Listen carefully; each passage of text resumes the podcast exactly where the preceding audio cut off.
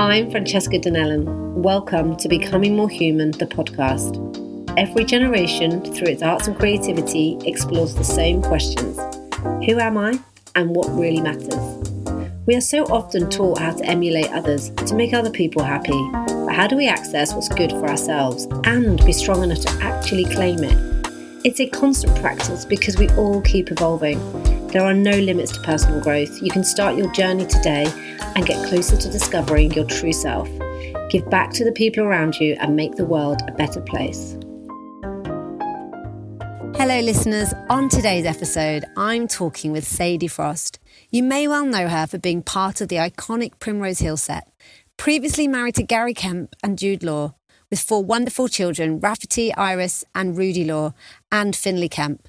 There's no denying it. She balances a lot from work life, mum life, personal life, and even dog life, from London to the countryside. But Sadie keeps herself grounded and her mind healthy.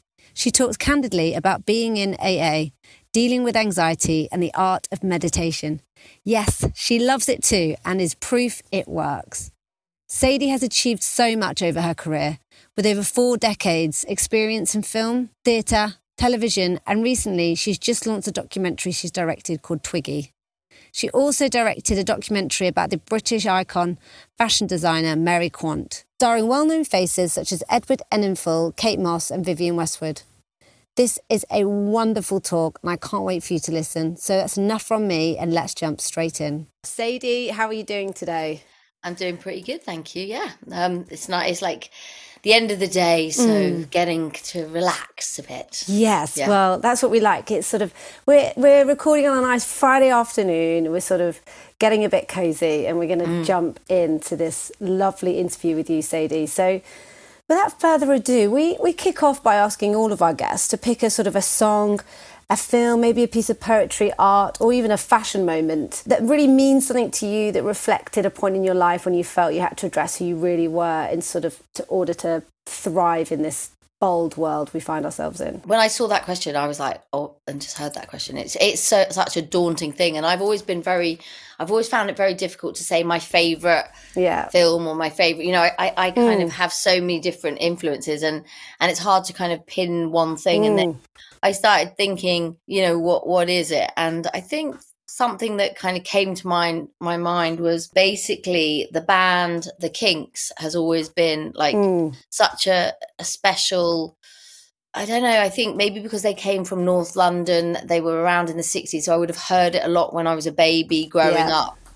And my father worked on the, he, he, he lent his car for the album cover. Wow. And yeah, so there's this kind of like history. And then when I made a documentary about my dad, uh, Ray Davies who I absolutely yeah. adore, love, he's like my hero, he hosted it for me.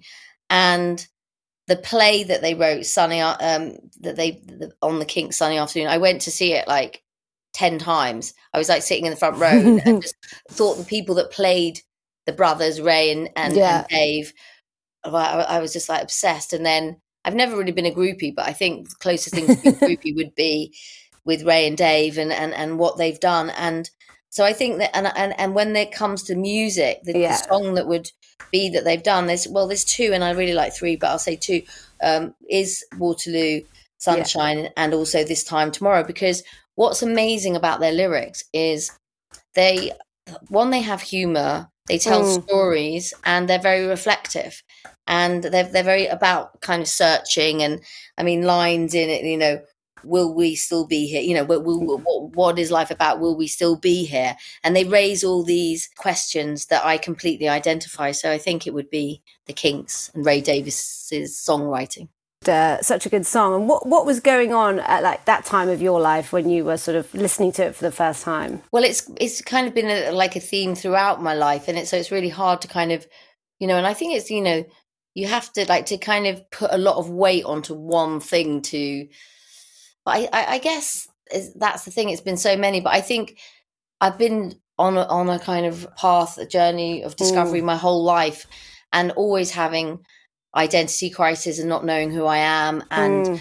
you know playing different roles whether it's like you know i'm going to be really good and i'm going to be really excel in my world and then and then I'll be like, actually, I'm going to be really bad. I want to be a rebel. You know, I don't know if you believe in yeah. star signs, but I'm a yes, Gemini, I and, I, yeah. and and I just kind of go from being extreme opposites. And I think their music is kind of it just when I've listened to it, it just gives me a bit of hope. Mm. Um, when I have felt a bit of loss, a bit, um, you know, like I've been a bit lost, or it yeah. gives me a kind of connection. So I have gone back to it, you know, many times. But you know, it is something that if I put it on, there's sadness and yeah. there's joy, joy at the same time. Well, that's the, the great thing, isn't it, about music? It can kind of transport you back to certain times, you know, but also give you hope for the future or look to where you are at this point. You know, you mentioned, um, you know, changing roles, identity.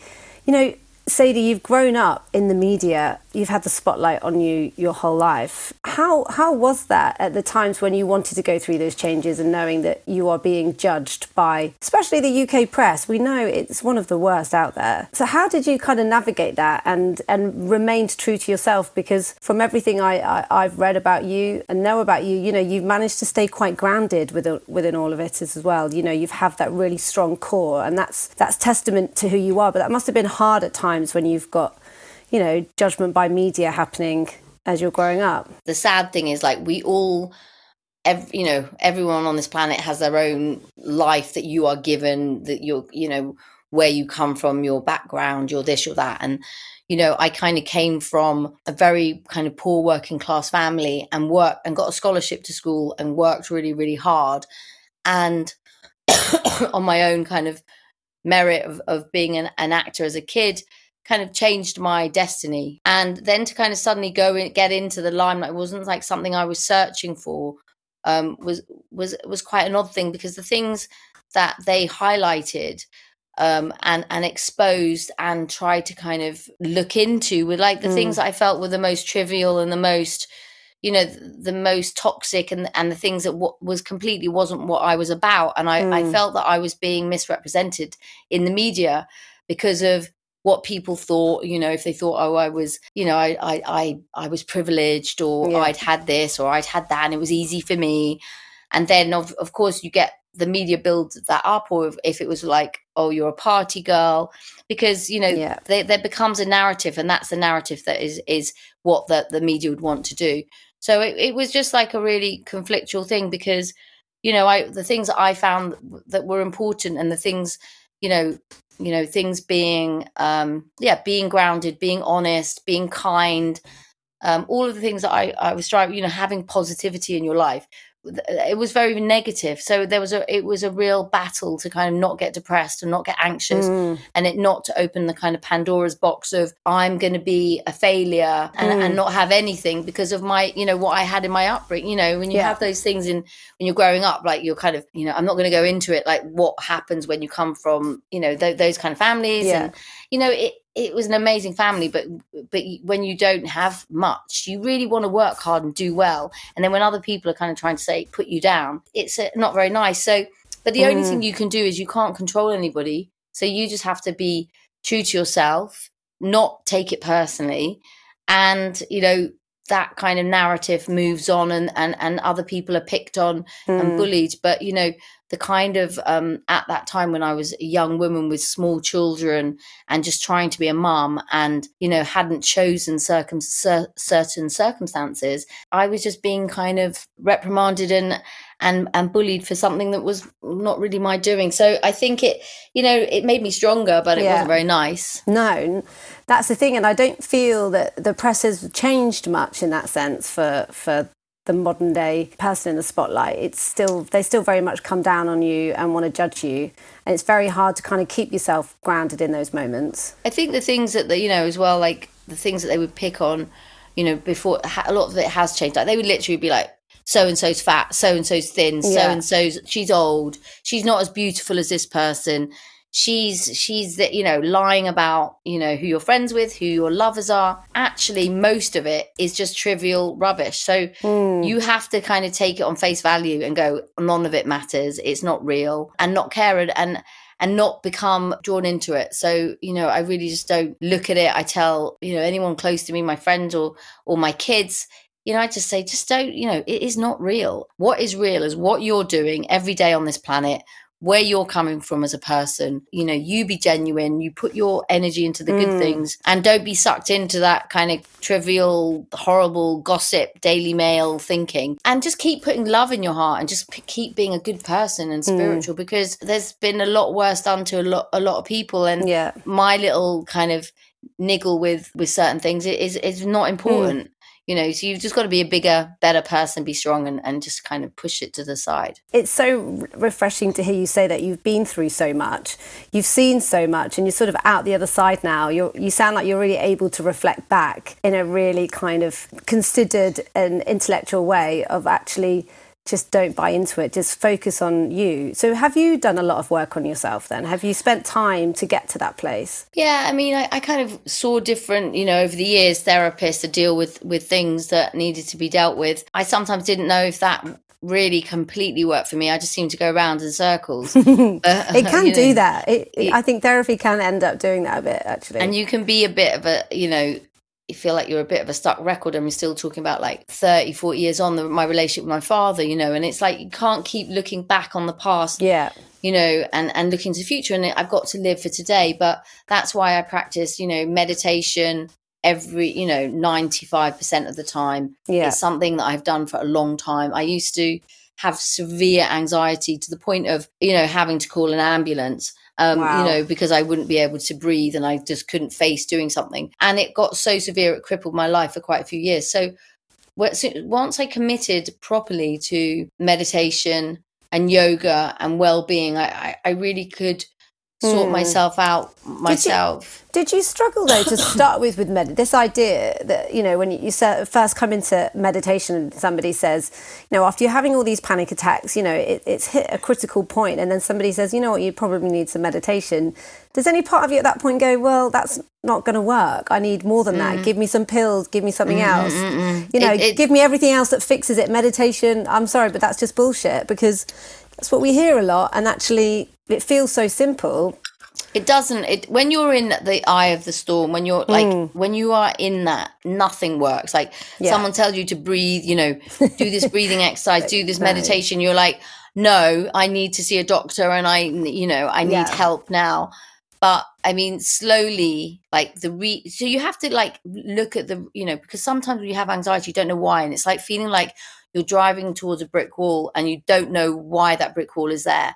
Why is that happening? Why you know for me it could be anything could have created a you know and the brain will play tricks. So it could be oh i've got an accountant's meeting. Oh i've got to go to the dentist. Or i've got to sit at dinner and be in a public place. You know i couldn't do you know it became so it, it's mm. the brain was playing so many tricks. But but eventually I got to a place where it was getting a bit easier and then I started meditating and and it's like anything like if you start in a ballet lesson you're not going to yeah. be able to do ballet you know it took me it took me a good few years before I could actually That's so interesting. Really kind of it is yeah. muscle memory yeah. and you know and when you look at the kind of what meditation does and how it kind of plays with you know what it does to the brain and creating pathways and grey matter and all all that mm. kind of side of it. And I've read many books and listened to many pod, podcasts about that, but then that started freaking me out as well. I kind of think I just need to practice it. I don't even need to know why it works. it so just true. works. yeah. Know? And do you have um, do you have like sort of the perfect setup? Do you need it to be a certain time of day? Do you need to be in a certain environment? What what are kind of your tips for for meditation? Um, for me, it's the morning. Like soon as I wake up, I do between 10 minutes and 30 minutes in the morning. I, I get, and, and to do that before work, I have to get up at five, five, between five and six. And then I'll do whatever happens 10, 20 minutes of yoga stretching.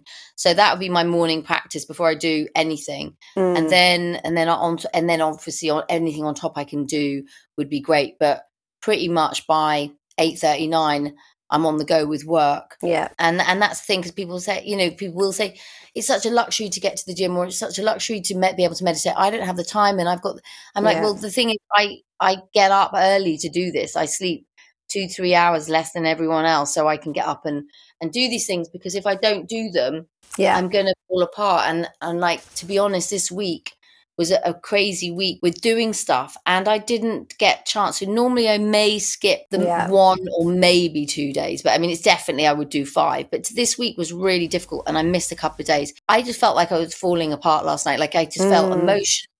I felt triggered i felt anxious. Yeah. I, I, you know and and you know i have to practice that stuff and i have to do my gratitude list and i have to you know because we've all got great things going on but we've all got, also all got a bag of problems yeah. and, and, thoughts and crazy thinking. So you know i've got to steer, steer the crazy thinking in the right direction. Yeah well i i feel you. I think it's it's often when you think you don't need it when you are getting really busy you i don't have time to do this.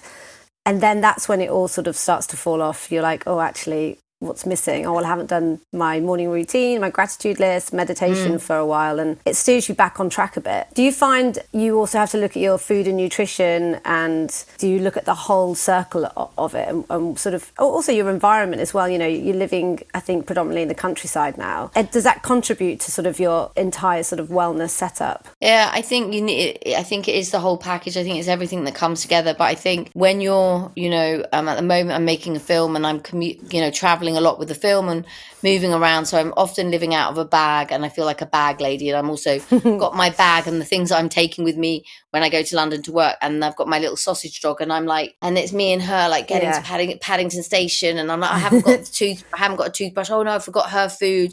You know, and yeah. it's like that kind of organization of just like your normal life. And I'm like, I feel like I'm a liability. I'm saying to people, "Can you help me get on and off the train because I've got a dog, like a mini yeah. dog, up and down, and I got a case."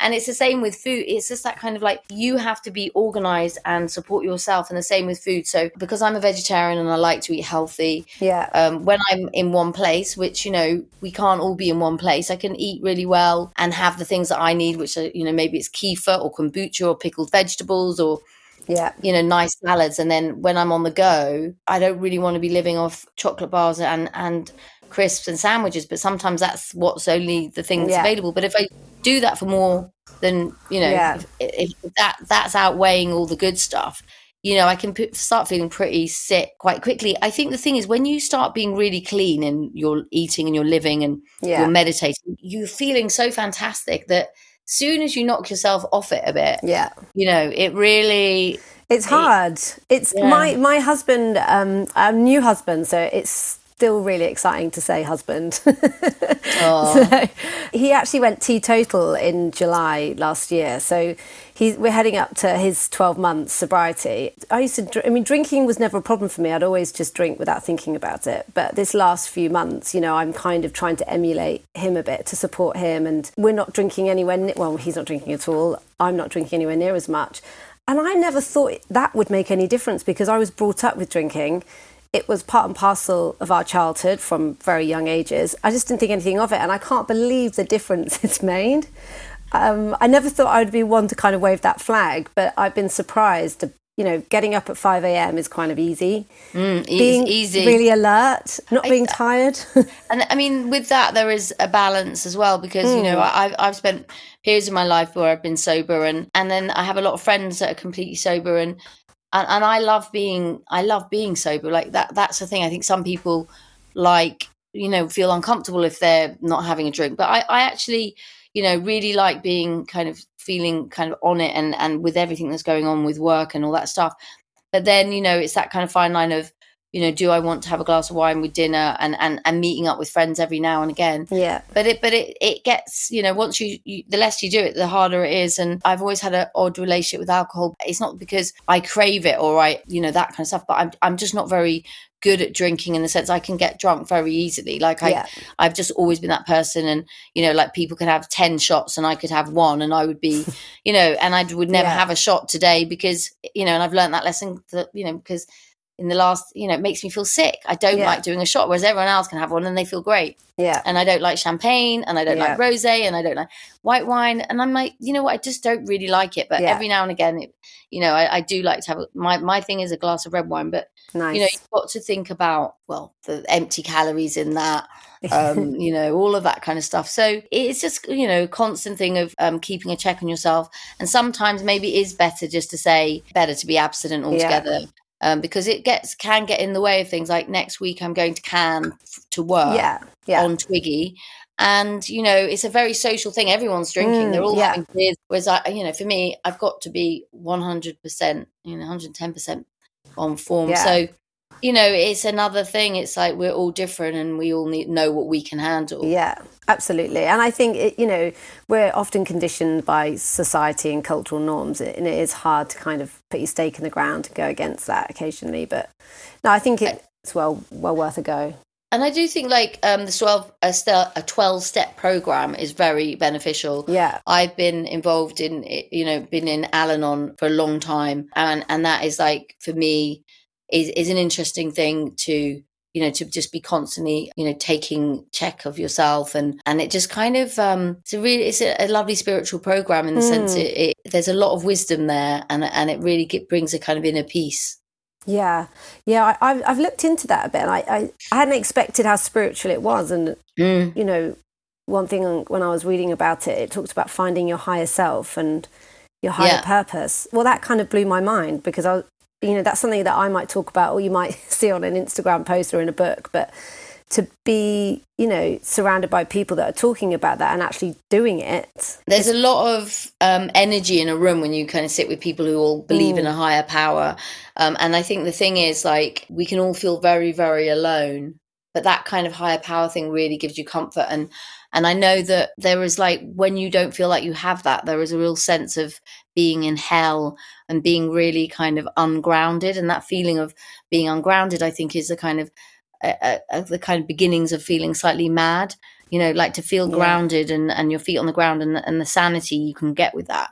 And your brain kind of operating in a way and and making decisions that's good and and and not spinning out. But i think when you you lose that kind of higher power and you lose being you know the feeling of being ungrounded you know you're up you're up there and it's and, mm. and you're in your you're in your head yeah so like actually grounding yourself like they they always say don't they walk around with take if you're having a panic attack take your shoes and socks off and walk on grass the ground that grounding will mm. will ground you I will always when I used to have bad panic attacks I would do a downward dog just kind of to get you know get yeah. myself down on the ground and it would that would really help yeah.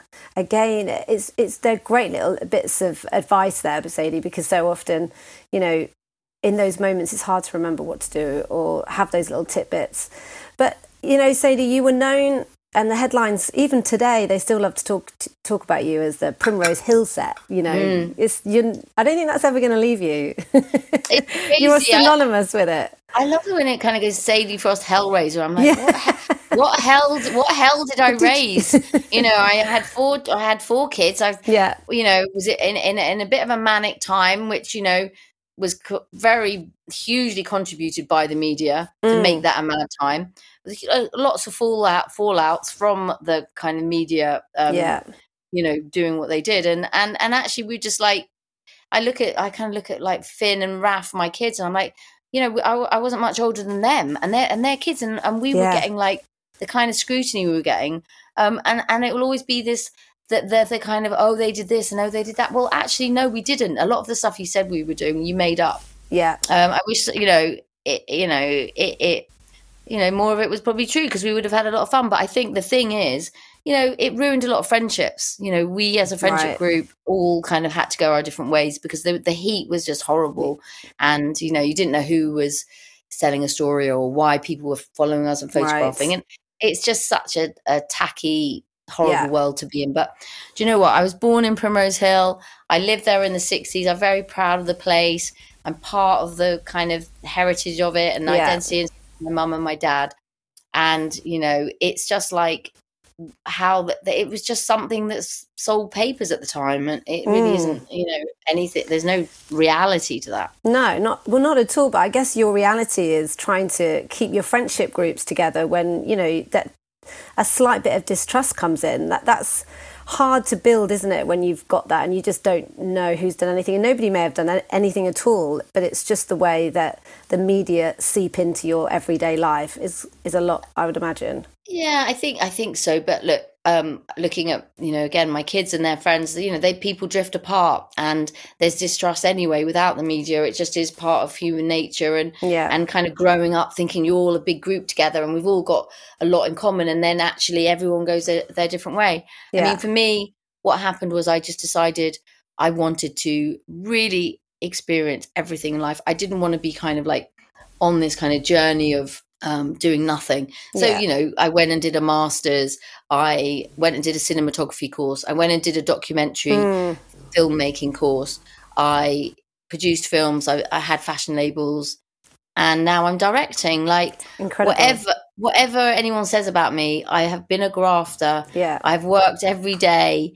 I've made myself mm. be employable. And, you know, it isn't about how famous you are, how much money you're yeah. earning, how many like clothes you have you know this obsession with social media it really is about putting the graft in. Yeah. And the people i respect are people that work and graft and you know on whatever level mm. work you know the most there's some amazing industries and professions that i hugely hugely admire. And i work personally a lot with charities because i am hugely compassionate and empathetic because i I've, I've really known what pain is like and I know what not having things are like and I know what loss is like. So I want to make, mm. try and mm. make other people's lives better. So for me, all of the other, you know, I will get more kind of reward working with one of the charities I work in, the housing projects in Camden, where like I kind of grew up in um, kind of behind Queen's Crescent, yeah. you know, teaching young kids art, fashion, helping them raise money, supporting lots yeah. and lots of kids there. That, that to me is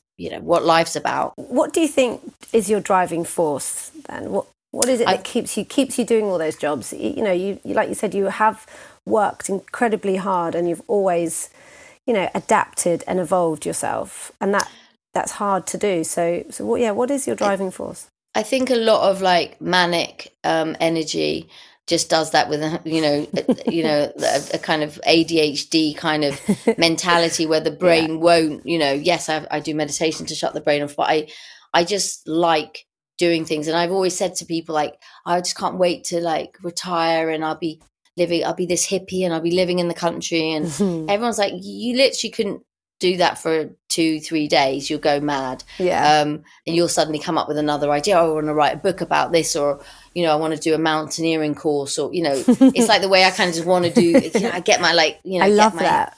you know i just go off and do something different. But you know I, I i do feel like i've done a lot for you know raising a family but a yeah. lot for myself and a lot charity work. But there must be other areas i want to go into and film is so important to me but you know wellness is um, important and i am i'm um, working with a, a, wellness retreat in gozo off malta called um, amchara oh nice and i'll start running retreats from there um, Amazing. with some i'll be doing the mindful meditation part of it and then my sister who's a personal trainer and then different nutritionists and yoga teachers. Yeah. And I think a kind of like healthy sharing space where women who, you know, so many women reach out to me and, and just say, you know, I, I really admire how you've got through things and, and how you've kind of got on with it and, and you survive certain things. And, you know, if, uh, if I can do it and I, and I was, you know, really, you know, on the floor, postnatal depression, the, having the worst anxiety. If i could get out of bed and do the things that i've done then anybody can do it. And i think that's important to know that, there is a possibility and hope. So i think working with wellness and and, yeah. and, and, getting people to have conversations and experience you know wisdom of, of getting through things and how do you get confident or how can you change your career is important to kind mm. of understand and, and you know pass that on to people. Are there any areas that you've been personally working on? Like you mentioned like confidence or imposter um, syndrome? Is there anything that you've had to stamp out that you feel that you've really got hold of?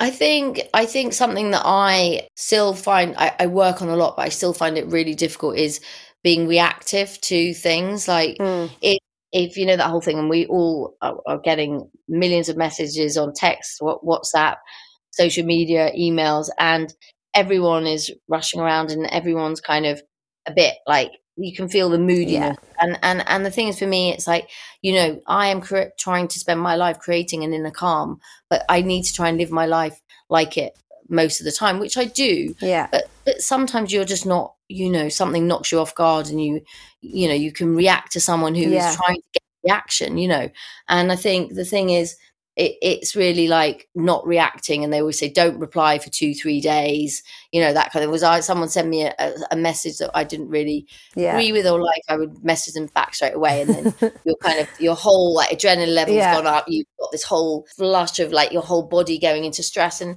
you know what? It's just like just put that away. Just you know people are trying to mess with you. You, know what is true and and, and what your beliefs are and, and and not react to them so i think i work on that i think i you know just try and practice positivity you know i think it, it, it is just trying to be aware of other people's feelings and how other people are and not just be cut yeah. not be egocentric you know everybody yeah. you know there's so much as well today of how you look and what you you know mm. it's all mm. about that stuff and it's like that is just so trivial to me so it's important to kind of find mm. you know find the other stuff and and and, and just yeah be be really open hearted i think.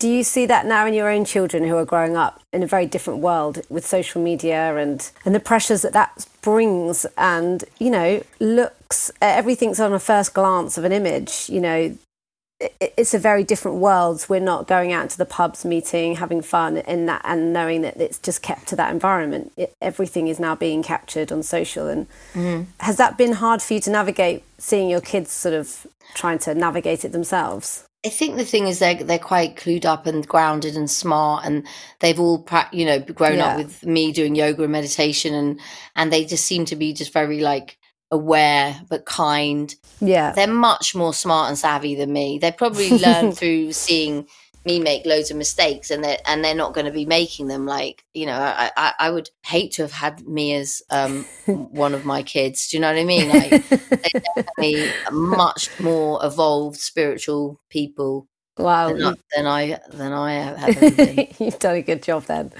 um mm-hmm. so what drew you to to the countryside life I I love London and I've always lived in London, but then my mum moved out when I was a kid, you know, when I was uh, kind of 15, 16 and I kind of went to Ludlow in Shropshire and I, I kind of loved that kind of the pace and and I just had this thing of like I couldn't evolve as a person anymore living in where I'd lived. I just wanted a life yeah. change. Like, you know, just to change yeah you know get just something different like you only have this much time on the planet and I just wanted to. I've always had a fantasy of having chickens and yeah. animals and all that stuff. I haven't done. I've only got my my little dog and my cat, and you know there's animals around me, but I haven't got like if I wanted to do what I wanted, I'd be having ducks, geese, a goat, sheep, you know, a little horse, all of those things. But you know, I, that's impossible with with work. With and, work, yeah. But um, you know, that will be something. You know, to get a couple few little animals at some point and grow my own vegetables. I gave that a go last year. I, I bought a house in the country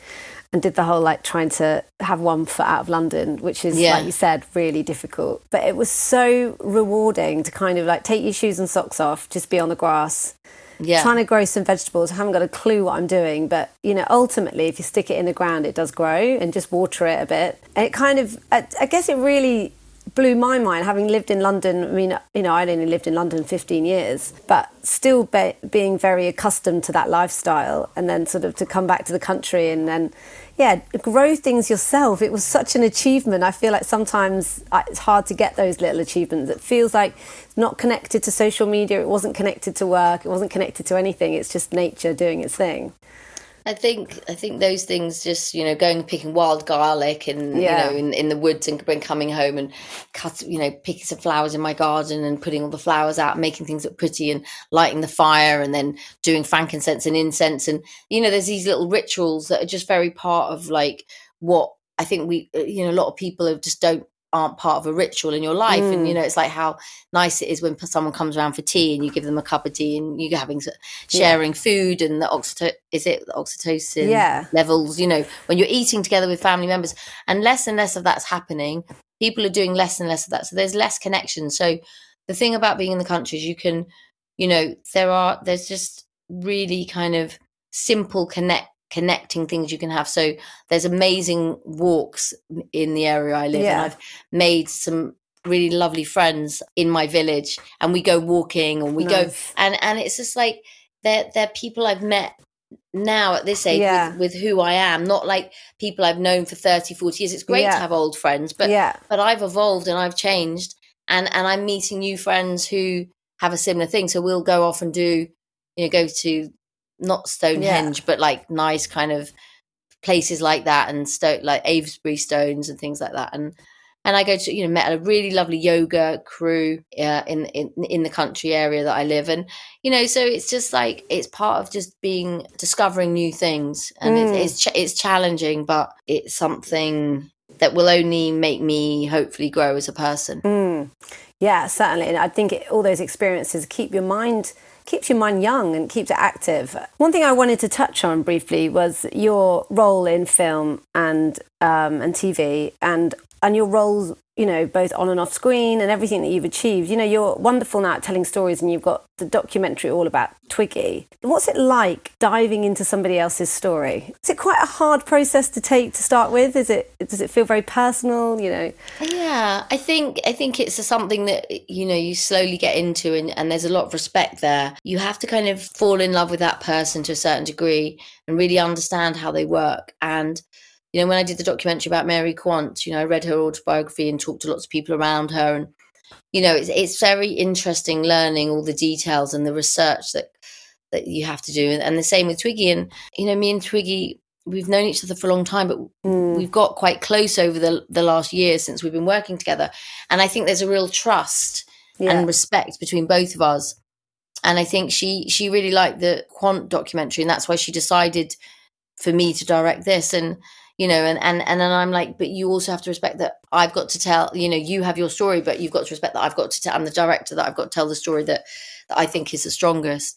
But you know there, there's mutual respect and love and yeah i thoroughly enjoy it because i think any kind of prep and research and yeah. and working with like a team is is a great thing. So been um nice and we're off to cannes next week and then i'll be editing for a few months it, yeah, it's quite an art form to be able to go in and direct, I think, somebody's actual life rather than, you know, sort of coming up with a story idea and sort of having a bit more of a fairy tale idea. I think it's stepping into their shoes, like you said, and then being able to, to play it back. It's, yeah, it's quite, it's quite a special art form. So I'm sure, is there times when you've looked at things where you've even maybe put yourself into their shoes and trying to sort of see it through your eyes, or do you have to kind of keep that distance so it feels very from there? Yeah, I, I think it's good to keep the distance and, and, and just kind of, you know, especially with like, well, both with Mary Marianne Twiggy and then living in different, completely different uh, eras and decades and things were very different. It's kind of beginning to understand them, but think what was happening politically and socially and culturally